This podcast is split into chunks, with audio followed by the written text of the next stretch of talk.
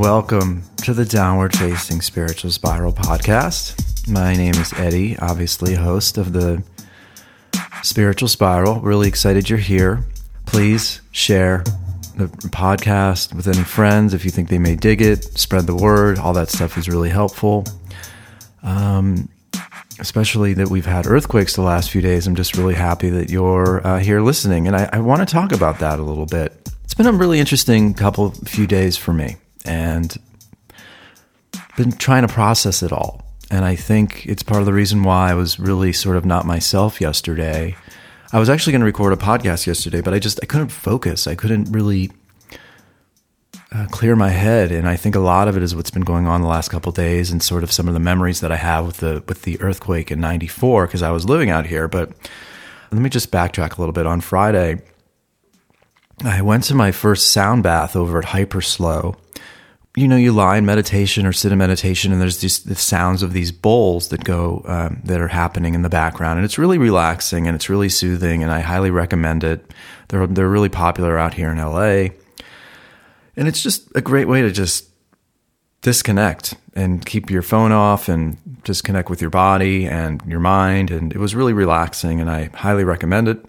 That was Friday. And then right after that, I went to the doctor's because I had, I noticed a growth actually in my jaw maybe a couple weeks ago. Not, not anything big, you really can't tell.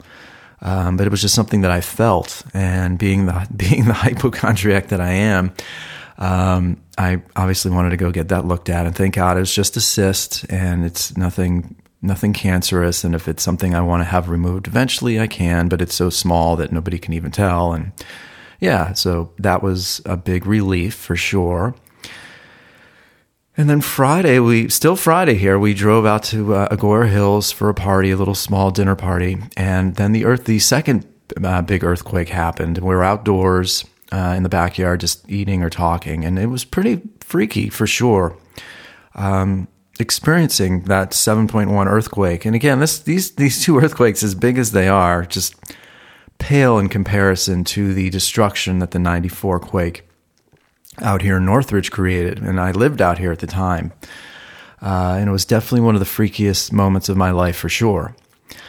Um, but so, which I'll talk about really quickly, but um, just back to three days ago. So yeah, that happened on Friday, and it was just really pretty crazy being out here and experiencing that, and just brought back a lot of memories of the quake in '94. So anyway, head home, go on with my day, and then Saturday I go for a swim, and then talk to my mom because it's her birthday, and she sort of goes to this place of, well, you know, make sure you're prepared and going through the laundry list of having water and food and food for the cats and cash. And it, there was just something about it, though, that was actually creating anxiety. And I don't know if it was just the way that it just felt intense in, in the way that she was presenting it.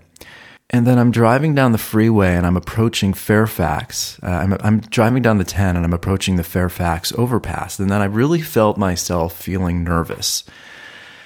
And I realized um, it's because the Fairfax overpass during the 94 quake actually collapsed. And it, I was just having these visions of, of it collapsing again. Of course it didn't, or else I wouldn't be here recording the podcast. But I think. I, I think my mind, so yesterday all afternoon, I really just felt out of it. I felt out of sorts. I didn't feel myself. I didn't feel relaxed. And I think it's just, I was processing um, the the quake and, and sort of the emotional impact that it had. And it, it was reminding me of of being out here in '94 during the quake, and how freaking scary that was. I remember living in this small one bedroom apartment in Malibu with my roommate, and we we I think we paid uh, it was eleven hundred dollars total. So I think I paid six hundred bucks a month or something because we just wanted to live in Malibu. That was sort of we're, we're, from. I was from Ohio. He was from Pennsylvania, and we had finished college or were just about to be done, and we wanted to spend one year living in Malibu on the beach. And I remember the quake happening at four thirty in the morning, freaking out. Never experienced anything like this in my life. Um, and not knowing what to do. So we literally just ran the hell out of our place out onto the beach. And I ended up banging my hand, uh, my foot into something that fell off the wall. And I remember hugging my roommate Ed afterwards I, I was shaking. I was shivering over the next month. I was terrified because there were aftershocks happening. The city was a complete shambles, um, not only in Northridge, um, but also Santa Monica at the time. You know the, the reason why Santa Monica is so developed developed now obviously for tourism but Santa Monica was obliterated. All those parking structures all those buildings on 3rd Street and the surrounding areas of 3rd Street they were obliterated. They all came crumbling down and it was really a, it was just a scary time out here and I think you know we had the floods at the time we had the fires the Rodney King uh, beating happening it was really um, pretty terrifying. And so I think I was experiencing, I was reliving all of that on Saturday.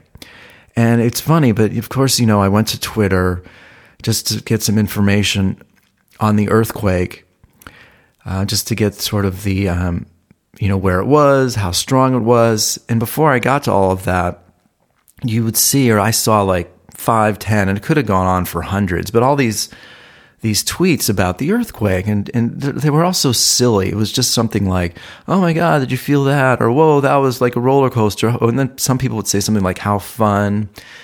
And I'm not exaggerating. The, the, the responses on Twitter were, Oh, cool. That was fun. And I, that for whatever reason really pissed me off. And I think it's because I experienced the destruction and the fear of, of the 94 quake and how fucking freaky that was. And we're fucking lucky right now, you know, here in LA, that those quakes happened 150, 200 miles away. And they didn't happen here in the city because that 7.1 on Friday, if it happened here in Los Angeles, we'd be fucked. I mean, seriously.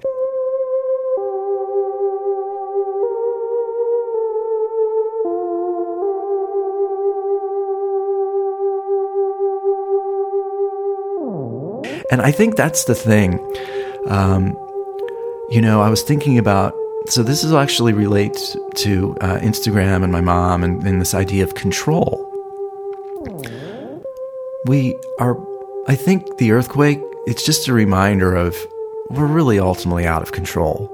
And as much as, you know, my mom or friends can say, get water, uh, make sure you have cash on hand and have food and flashlights and all these things, an earthquake preparedness kit there's only so much you can do because these quakes are so much bigger and more powerful than anything that we can buy and, and have on hand to prepare ourselves for their destruction. In this weird sort of way, that underlying feeling of being in control, that's why Instagram is so popular. I think we we love that platform. I mean, I obviously don't, and I know a lot of people struggle with it. But I think the reason why people go to it all the time and use it so obsessively and excessively, because it does allow people to curate and control their life and make it look and appear and feel exactly how they want. And they can control who they follow, who sees it, who sees them. They can it's this perfectly curated, controlled environment where everything is safe and everything is comfortable.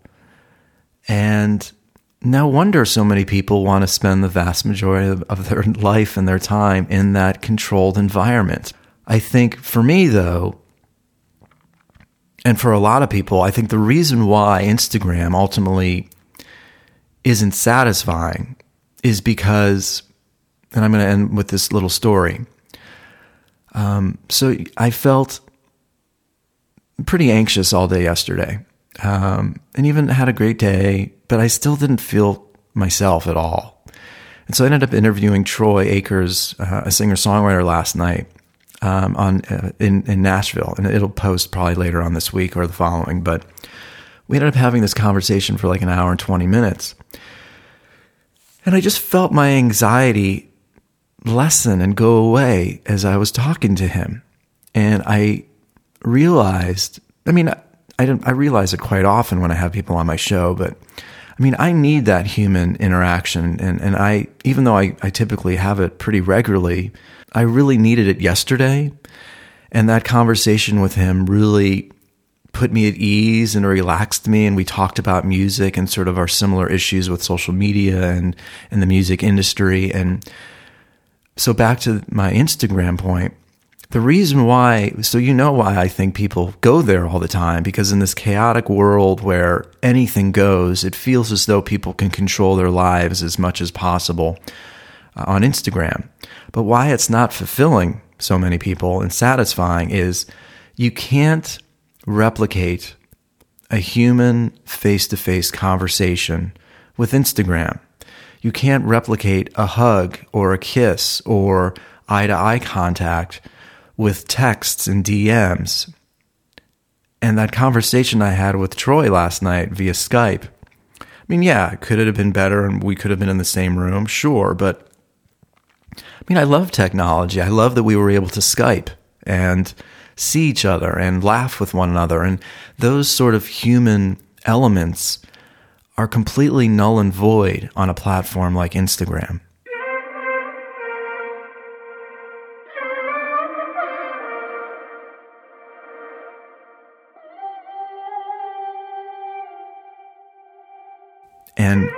That's why the anxiety and the depression, the loneliness factor has increased at such, such an exponential rate in this country because we need that human interaction where you can feel and touch and see and use the senses to experience that other person. So I, I don't know. I think it just all of that really, I experienced all of that the last couple days, that full circle of experiencing the earthquake, being re- being reminded of the one in 94, some anxiety driving down the freeway, feeling a little lost and then reconnecting with somebody and then I felt all better again. It's just it was a pretty wonderful reminder of the power of conversation and talking to somebody and seeing them as opposed to just you know, quote unquote, seeing them on Instagram. So I don't know. I just wanted to share that story. I felt like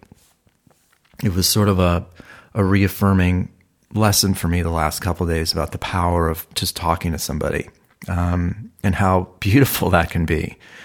Last but not least, actually, um, well, two things.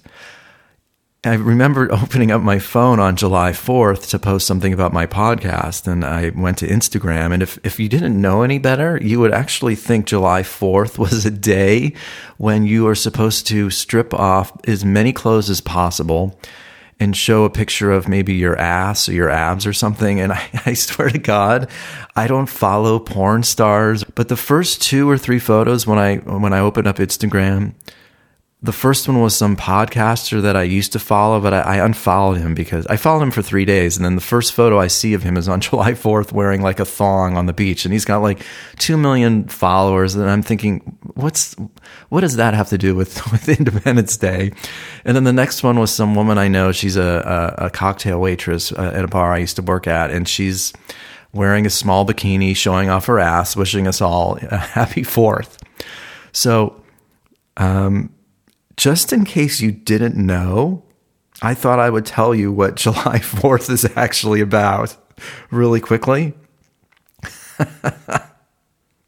I'm not meaning this to sound rude, but I've, I felt like, you know, a lot of people out there in the world, since they spend the vast majority of their time only on Instagram, would think that 4th of July is the day where uh, strippers and uh, people just in general take off as many of their clothes and post a picture of their ass on Instagram. So, you know, Independence Day, it's actually it's a federal holiday because it's the it's basically commemorating the Declaration of Independence.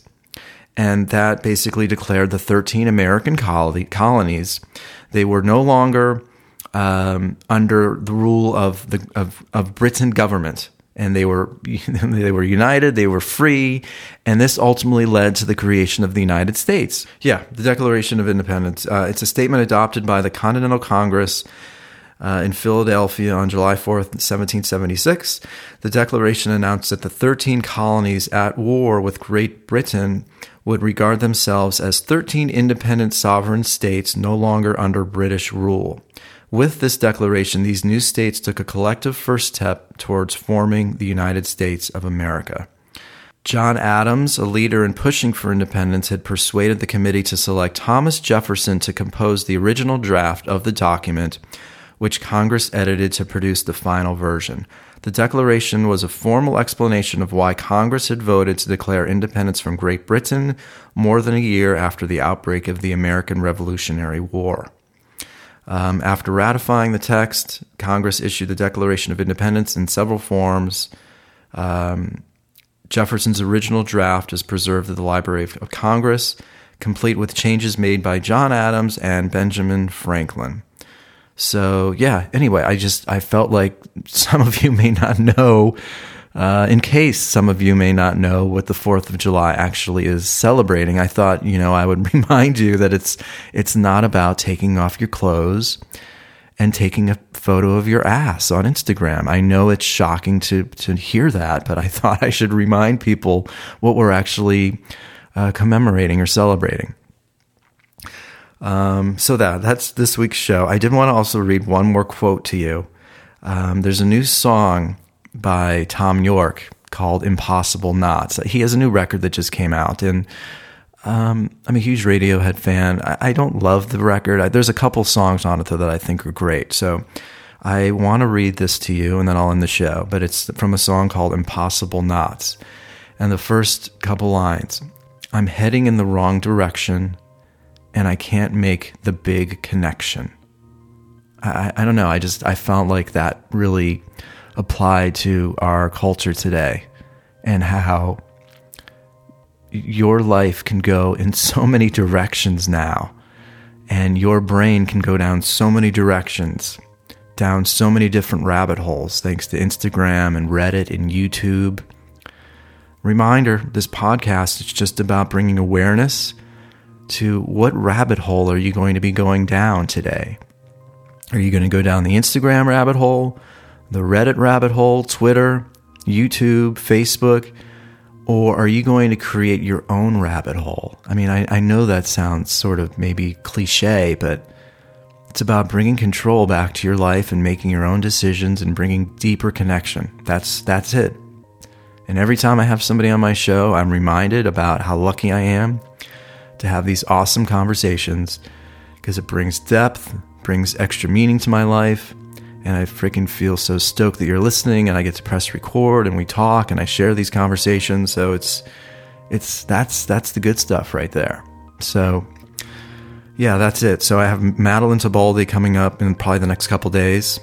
Uh, Troy Akers, Vitas Buskauskas, um, David Garza, Jake Reed, a drummer, and uh, Bonnie Swee, writer. So, anyway, thanks so much for listening. I really appreciate it. Um, if you dig the show, head on over to iTunes, write a review. It stuff's really helpful. Share it with friends. And I'll be back soon. Thanks so much for listening.